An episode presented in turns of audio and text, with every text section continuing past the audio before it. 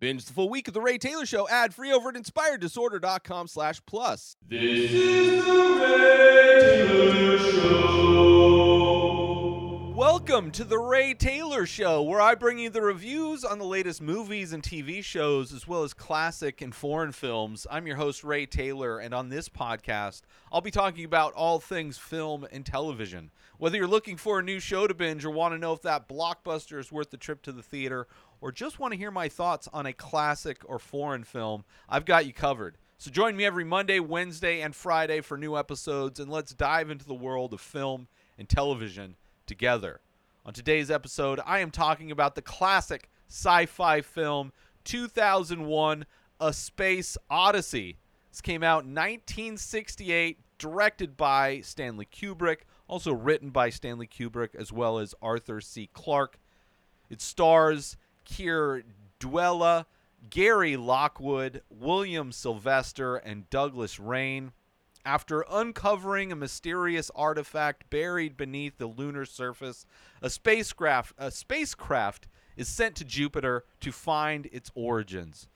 A spacecraft manned by two men and a supercomputer HAL 9000 HAL 9000 this is a classic that I have tried to watch multiple times.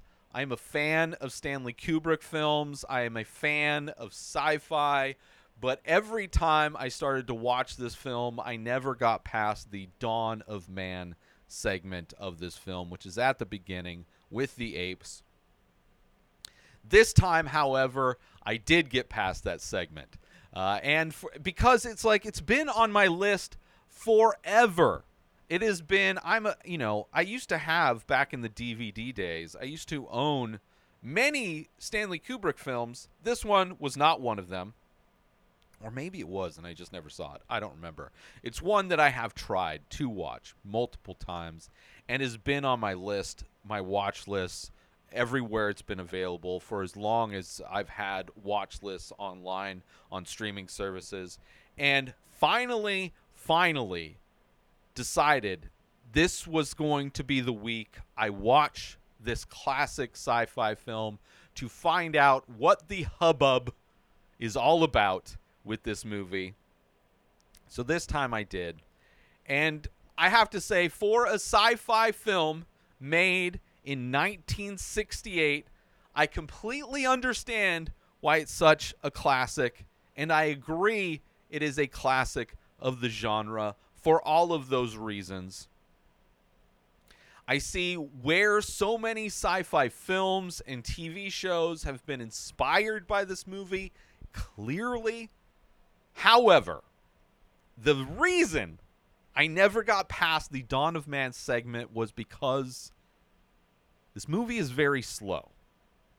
This movie has horrible pacing, which is fine completely fine. But this movie is slow. And for a big portion of this movie, very unclear what this movie is even about. What is the purpose that I am watching this this movie that at times has very loud and annoying score, soundtrack, audio, because there's not a whole lot of dialogue. And let me tell you, some of the dialogue and some of the scenes where people are talking are kind of worthless scenes.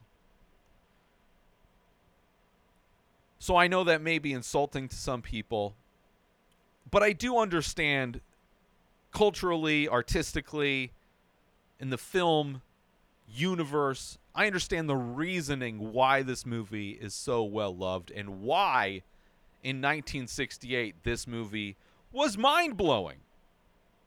I mean, this was, I mean, I, especially now, I mean, I'm 42 years old, right? I was born in 1980.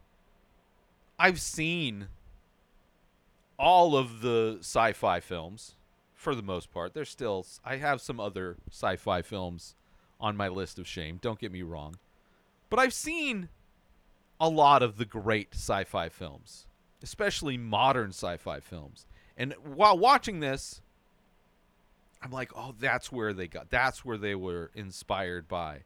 I've been rewatching Star Trek The Next Generation and there's so many visuals, so many com- concepts in this movie that you see depicted in that show.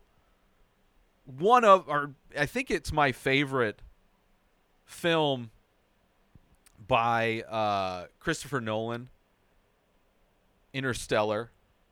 I believe I did a top five episode of of of his uh, Christopher Nolan's movies, and I believe that was my number one.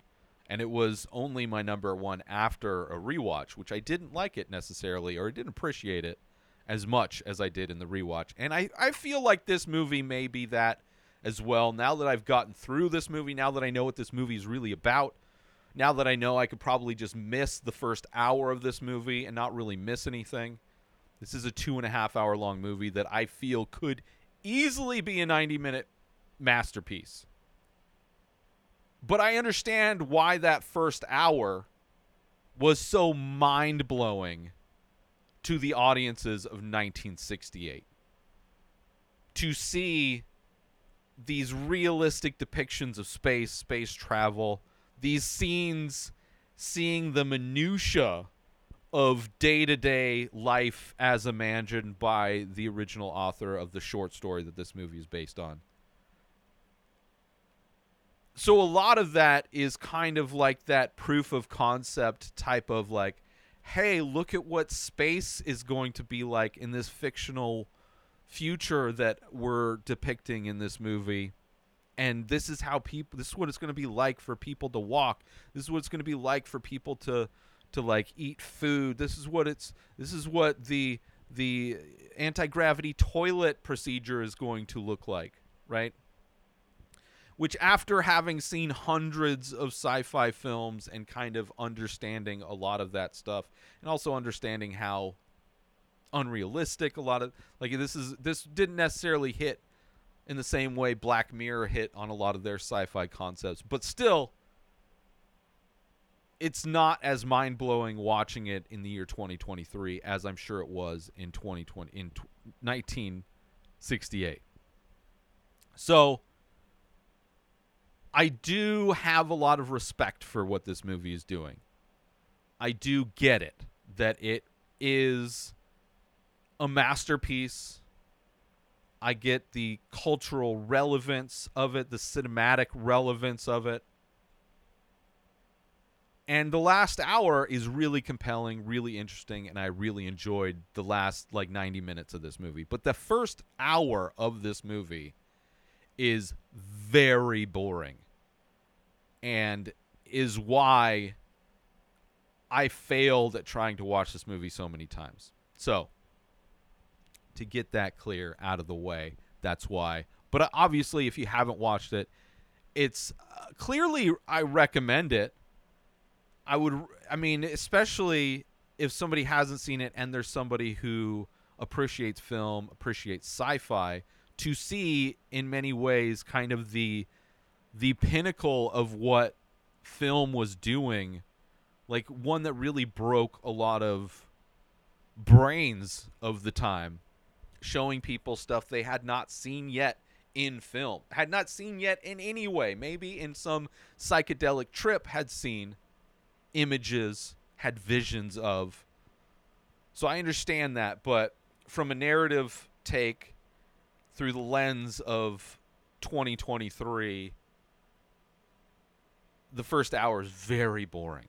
Very boring but the last hour is really really great. And like you know the the themes of of artificial intelligence which is you know a theme and something we're dealing with in modern day as artificial intelligence is becoming far more popular and widespread the idea of artificial intelligence wanting to protect itself from elimination uh, using artificial intelligence as a way to streamline and and uh, make things far more efficient in space travel or in technology spaces in general. So this movie does a lot of things. The scale is amazing. So much is amazing. right? So I would definitely recommend it.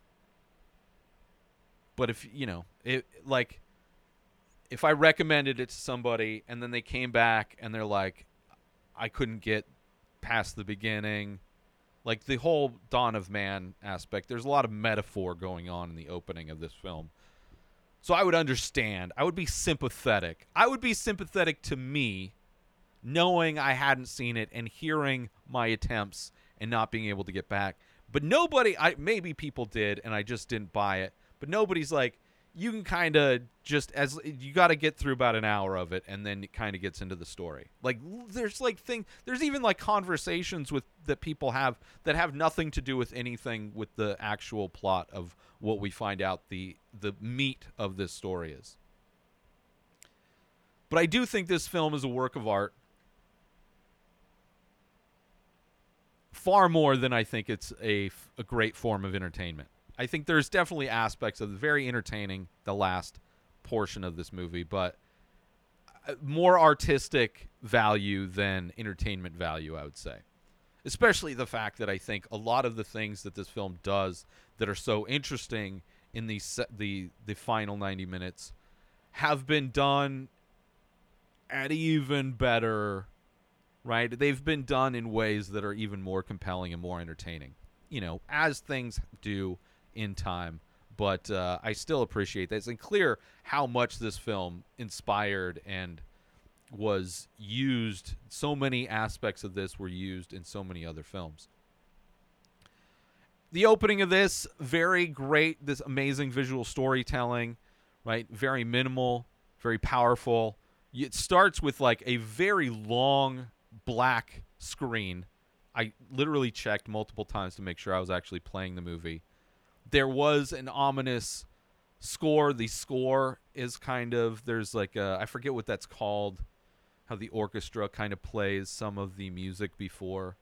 But there's this like this ominous music that plays in this black screen before you see anything, before there's a title card of any kind, before there's even the the the bumper, the the logo of the production company, before you see anything when you first hit play, this movie is already like this movie is like begging you not to watch it in a lot of ways. The first, o- the opening of this movie.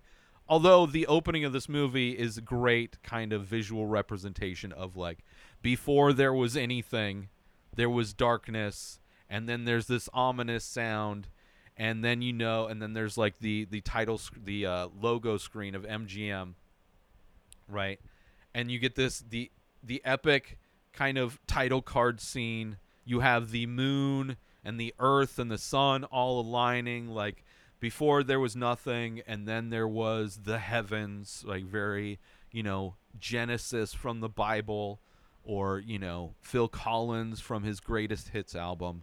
Let's take a quick break from this episode to talk about attention, Attention, all all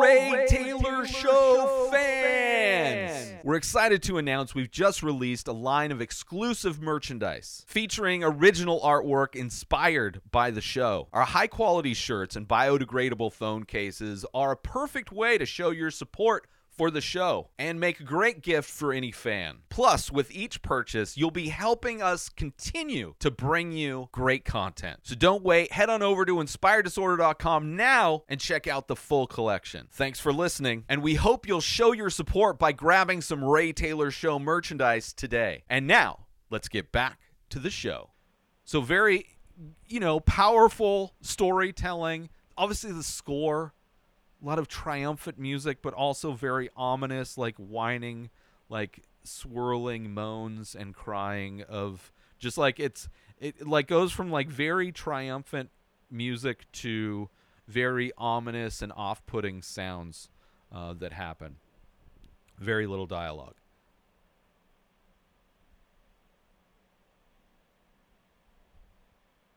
I mean, just from the opening, it's clear that Kubrick, very confident in his in in the way he put the opening of this together. Also, a great way illustrating existence before anything, kind of the Big Bang in some ways, being the sound, uh, you know, or pre Big Bang, and then the planets and stars and the sun rising. Visually stunning, very epic. The score, um, is very stone cold classic score. Uh, the meat of the story, however, takes a long time to get to. Right then, you have Earth, the sun rising. Right, we get the dawn of man chapter card, and the movie drags. You know, feels kind of pointless until we see the mission to Jupiter, in my opinion. So for almost an hour, it's just shots of like things happening, like very like pen floating in air and flight attendant grabbing it out of the air, and it's like clearly just showing off this effect. A lot of people walking, seemingly walking, you know, weightless, uh, walking up walls and walking on ceilings, seeing how you know th- all of the this, the very minutia and logistics of like showing off this world but once we get into the mission of jupiter then it's very interesting film right? Very simple story but very effective as well. And also at the end very psychedelic visuals mind-bending concepts as we've seen in other interstellar many different episodes of Star Trek and movies of Star Trek, a lot of star space travel movies that that clearly have borrowed and taken from the ideas and the visuals of the end of this movie.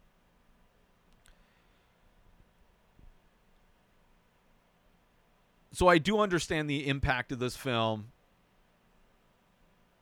Uh, I would have loved to this movie at 90 minutes, as I've said.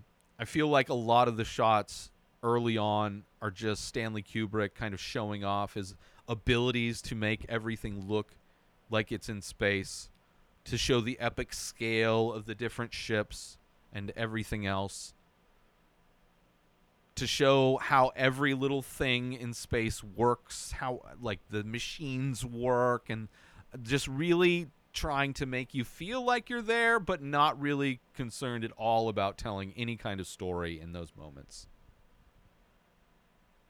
Which I'm sure at the time blew people's minds, right? Just to see those things, to see conceptually those things come to life on screen. But in today's in today's spoiled minds, it's like, okay, let's get to it. All right. But I do want to talk kind of about uh, specific scenes. I want to talk about the end. So for anybody that hasn't seen this movie, like I hadn't two weeks ago, I won't judge you for it. But if you're curious to watch and understand why this movie is a masterpiece, to understand why this movie is a piece of art, I would highly go recommend checking it out and understand it's tough for about an hour but then it's very interesting.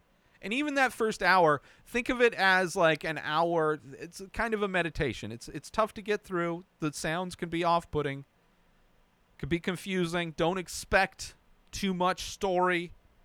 Just kind of let it wash over you and settle in. You know, maybe like if if the, do it with like a dinner, right? And then you know, kind of uh, maybe put it on while you're preparing the meal or while you're eating and after you're done eating. I would say also this movie might be great for somebody who ingests or enjoys eating cannabis.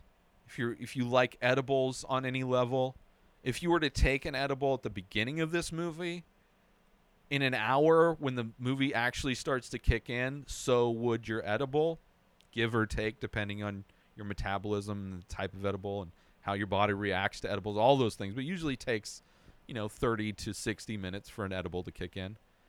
And I think that would be, you know, that'd be good like right when the story's kicking in to have the edible kick in and to feel that kind of stress and also would help you justify any confusion you might have. I would say that would be a good pairing with this movie as well. Um, but definitely enjoy the visuals and understand this was like the first time people were seeing anything like this. Some of my thoughts on the opening, my interpretations of the opening, when you have these apes living in harmony with each other at the very beginning, and then the monolith shows up. And I think, in my opinion, I haven't read any opinions. This is just kind of my interpretation as watching it. Kind of really my mind going crazy. There's a horror film I watched recently called Skinamarink, which is kind of insane that I'm bringing that up on this review.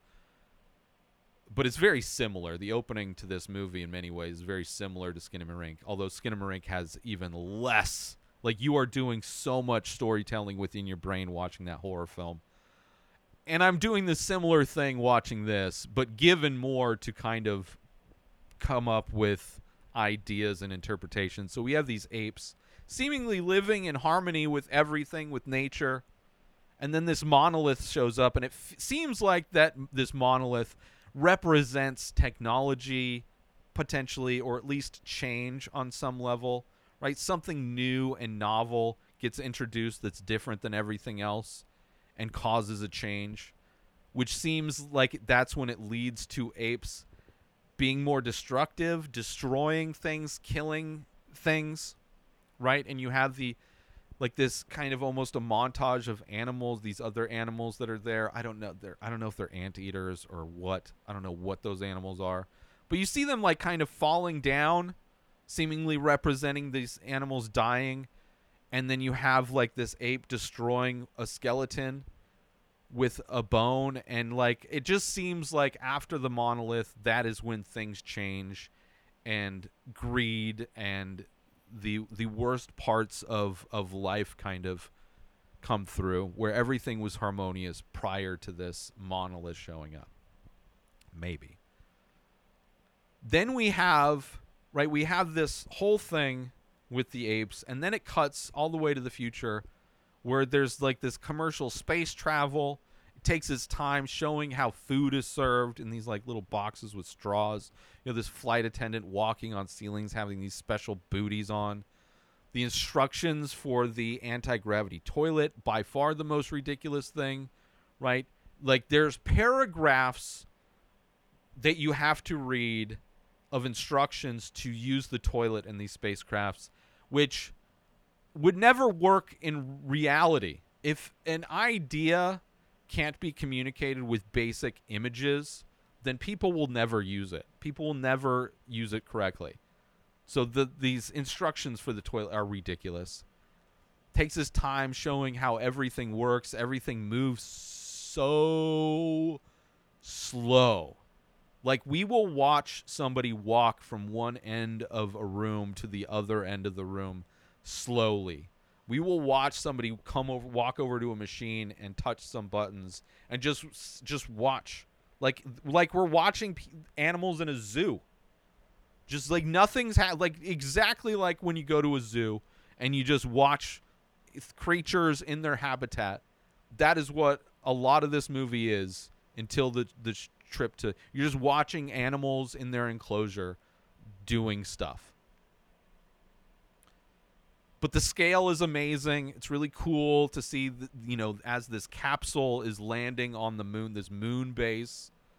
The capsule almost looks like a, a, a head like windows look like eyes. There's a shadow that almost looks like a node. Like it's imagery is very interesting, and the scale to see all the little windows and the people as this thing's going and landing. That's really cool. There's a monolith that's uncovered on the moon, right? This where we hear the ominous score again. Very anxiety inducing.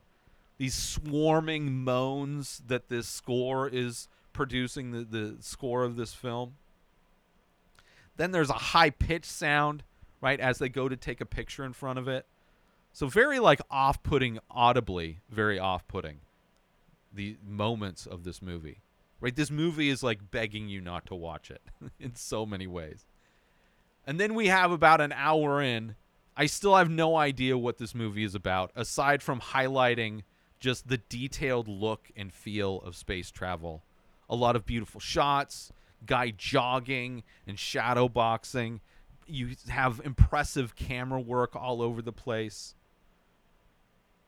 It is cool when you see them watching these two space guys, as we're in the Jupiter mission now, watching these two space guys watching the news on nine by six nine by sixteen aspect ratio screens, almost like tablets. Like how I film every episode of the Ray Taylor show. I film in nine by six nine by sixteen aspect ratio, so it's cool to see that aspect in this movie. Uh, as these two guys are watching the same broadcast, sitting next to each other, eating paste, this food that looks like paste. Um, that was cool. You have HAL, the AI central computer, which just living and existing in pop culture. I understood the whole HAL computer thing. I kind of understood aspects of this story once we get to the story. And the scene where he gets in a pod to go replace a part that supposedly failed. Right? All you hear is like there's a lot of audio, of this movie that is very off-putting. All you hear in that moment is the guy breathing and what sounds like this gas or liquid rushing through pipes like this hissing. Very nerve-wracking. Let's take a quick break from this episode because I want to promote. Are you looking for a way to take your love of The Ray Taylor Show to the next level? Look no further than Inspired Disorder Plus. As a member, you'll get access to a whole host of amazing perks, including the full week of shows, ad free in both audio and video versions, a live painting archive, early access to the many faces, members only discounts and deals, a podcast back catalog with over 600 episodes. But that's not all. As a member, you'll get access to my personal blog as well as my creative writing. You'll also get the chance to ask me anything you want. With all of these benefits and more, Inspired Disorder Plus is a must have for any fan of The Ray Taylor Show. So don't wait. Go sign up now. Head on over to inspireddisorder.com slash plus and start enjoying all of the amazing perks of the membership. And now, let's get back to the show. And there's this like they get the piece, they find out that it's actually not malfunctioning. So now it's like, okay, so is Hal wrong? Which Hal has never been wrong. There's never been proof of these systems ever having any kind of failure. Hal obviously blaming it on human failure, which is usually the most likely thing. But there's this possibility that Hal is malfunctioning. So the two guys go to get privacy so that Hal can't hear them. They go into one of the pods, kind of shut off comms, and test to make sure Hal isn't listening. But of course, in that moment, so they can talk privately to see what they do if they suspect Hal is broken. And I was expecting Hal, like I assume, knowing kind of that Hal becomes kind of the antagonist of this movie. I assume that like Hal was actually listening, but knowing that they wanted privacy, not responding when they were testing to see if he was listening. But then you see from Hal's camera, because there's little cameras all over the place, that Hal represents Hal's eyes. It cuts to perspective of those cameras and seeing Hal reading their lips, which I thought was interesting. Right? Could have easily been just like, oh, I was listening, but whatever. I, think it's even more interesting that it was reading their lips. Right? And then there's an intermission, which I was not expecting. Like, this movie should have been 90 minutes. There's no need for an intermission to be existing in this movie. And it's weird to see an intermission on a movie that's two and a half hours long.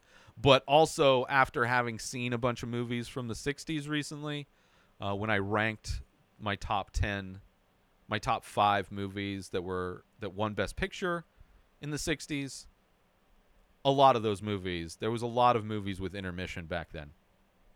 So at the same time, I'm not that surprised that there's an intermission. Kind of surprised with the placement of the intermission. I would assume it would have taken place before the Jupiter mission. Like the you'd have them taking the picture in front of the monolith, crazy noise, cut to intermission, although most people would probably just leave at the moment. And then when you get back, oh, we're on the interesting part of the movie. And you could have just cut all that other stuff out. But anyways, it is interesting to see the scale of the main ship that they're on compared to the pod because you see the people in comparison to the pod when they get in them. And then when you see the pod come out, you realize how small this ship actually is. Where so many other things looked like this massive scale. These pods compared to the main ship, there is not that much space area living space on this. I mean, aside from the long hallway corridor that connects the this ball part to this other part, I don't know. Interesting. Uh, a lot. It was just a lot smaller than I expected. Also, the reasoning why they get into the pods in general, like to go out and do the spacewalk thing to to fix this thing, they get into a pod.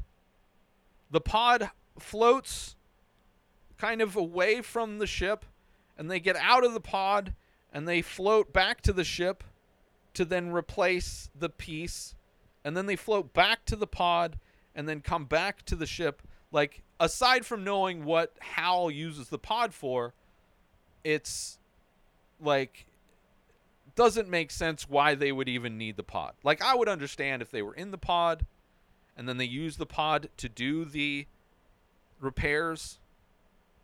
But it's like it, they go out of their way, but obviously it leads to Hal kind of throwing the other astronaut into space when they go to replace the thing after he hears that they're going to shut Hal down if if he's wrong. But whatever. Obviously that's what it did. Also the design of the space helmets from the top look like frog heads. And there's a lot of shots from the top of these astronauts in their space helmets. So the whole time I'm like, is this intentional to make them look like frogs for some reason? I don't know but definitely noticed it. So you see him throw the astronaut away, Hal killing the people in cryo, right? Taking over this situation, really saving himself, knowing that he's at risk. This artificial intelligence is at risk for being killed in many ways.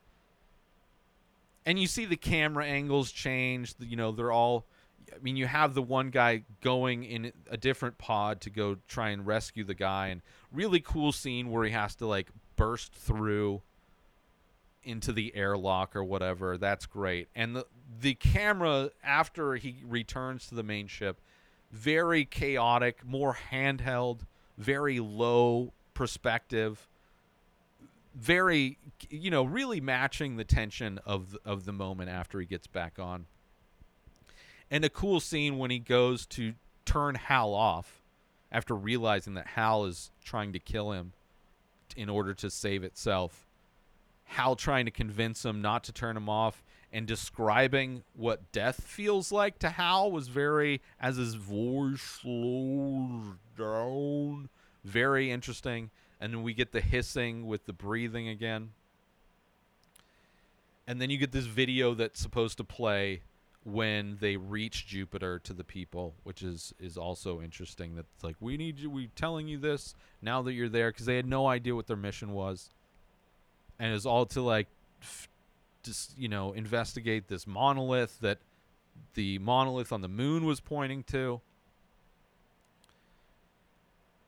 And then you have the kind of psychedelic when he like goes into the I don't even the star portal. I don't even know what they consider it psychedelic colors like going by them. Very cool looking, which you see like every sci-fi thing has a version of this scene. And the ending of it where he's like in the pod is all of a sudden in this Victorian style bedroom where like the floor is lit up super cool. You see him, he sees himself as like an old man eating and then even an older man laying in bed staring at the monolith in front of him. Then you see him as a giant fetus in like inside the embryo in while still in bed and next he's the fetus as the ch- size of an earth and the triumphant music. So like a great kind of mind-bending end to this whole thing the kind of all is one, time is a flat circle. You know, outer space is no different than inner space. We're all all that kind of ideas and things when it comes to space and the 60s and sci-fi and all of those things. I I really did enjoy the end. I mean, it really this movie really gets good once we're on the mission. But it takes a while to get there. So definitely a mind-bending film in a time when film was starting to change, going from very normal musicals, typical stories to being very experimental, trying new things. Obviously, the the whole counterculture movement, the experimentation with drugs and psychedelics and all those things clearly inspired a lot of this stuff. But, you know, amazing that this was kind of that first that first really interesting take on space travel. Wasn't expecting the intermission. Movie could have been 90 minutes. It is a masterpiece in every way, except for like the pacing and lack of story in the beginning. Like if there was a story, give me something. I mean, there's even a scene before we even get to the trip to Jupiter where it's like see, like some kind of airport place. This guy on his way to the moon base and he has like this meeting with like these three women and this other dude. Like none of that stuff means anything. I don't think it means anything. You don't need to know it. I don't think it added anything to the end. Not that I p- paid enough. Like I, sh- uh, I think after having nothing being said and all of a sudden there's some dialogue, I would have paid more attention. But it's just it would have been nice if there was some kind of some kind of narrative going through. Um, but what, I I understand what this movie was trying to do, and I think is is good. Uh, I'm fine. I'm glad I'm finally watched it. You know, inspired me to start preparing for a top five episode that I will do on Stanley Kubrick films to rank my top five Stanley Kubrick films. Uh, to go back and watch, rewatch many of his films that I've watched before. There's a few like this movie, uh, a few Stanley Kubrick films that I have not seen that I'm excited to finally see. Um, I mean, he was making a lot of movies. Kind of, it seemed like he made a ton of movies. Then there was kind of a change, and he started making kind of masterpieces. And I don't know. I'm excited to go back and dig through his filmography uh, to do my top five films. We'll see if this makes the list. As I've gotten time away from watching this movie, I appreciate it more. Um, and we'll see if I rewatch rewatch it before I do that top five. But I am preparing for it just to see how all of his movies stack up because you know th- this was I, I do respect this movie for what it was um, and i respect you and thank you for watching this episode of the ray taylor show and i hope you enjoyed my thoughts on 2001 a space odyssey don't forget to tune in every monday wednesday and friday for more movie and tv show reviews and join the conversation by leaving a comment or rating on your favorite podcast platform or over on youtube.com slash inspired disorder until next time Enjoy the show. Subscribe to The Ray Taylor Show on YouTube and everywhere podcasts are found. Binge the full week ad-free over at inspireddisorder.com slash plus. Purchase Ray Taylor Show merch over at inspireddisorder.com. Have a wonderful day, everybody. Peace out! Today is the day where you wake up and you realize that everything that you've been dreaming about, everything that you've been wanting, every goal and wish and hope that you've ever had can become real. Dreams can come true. What you manifest in your mind, you can bring to reality.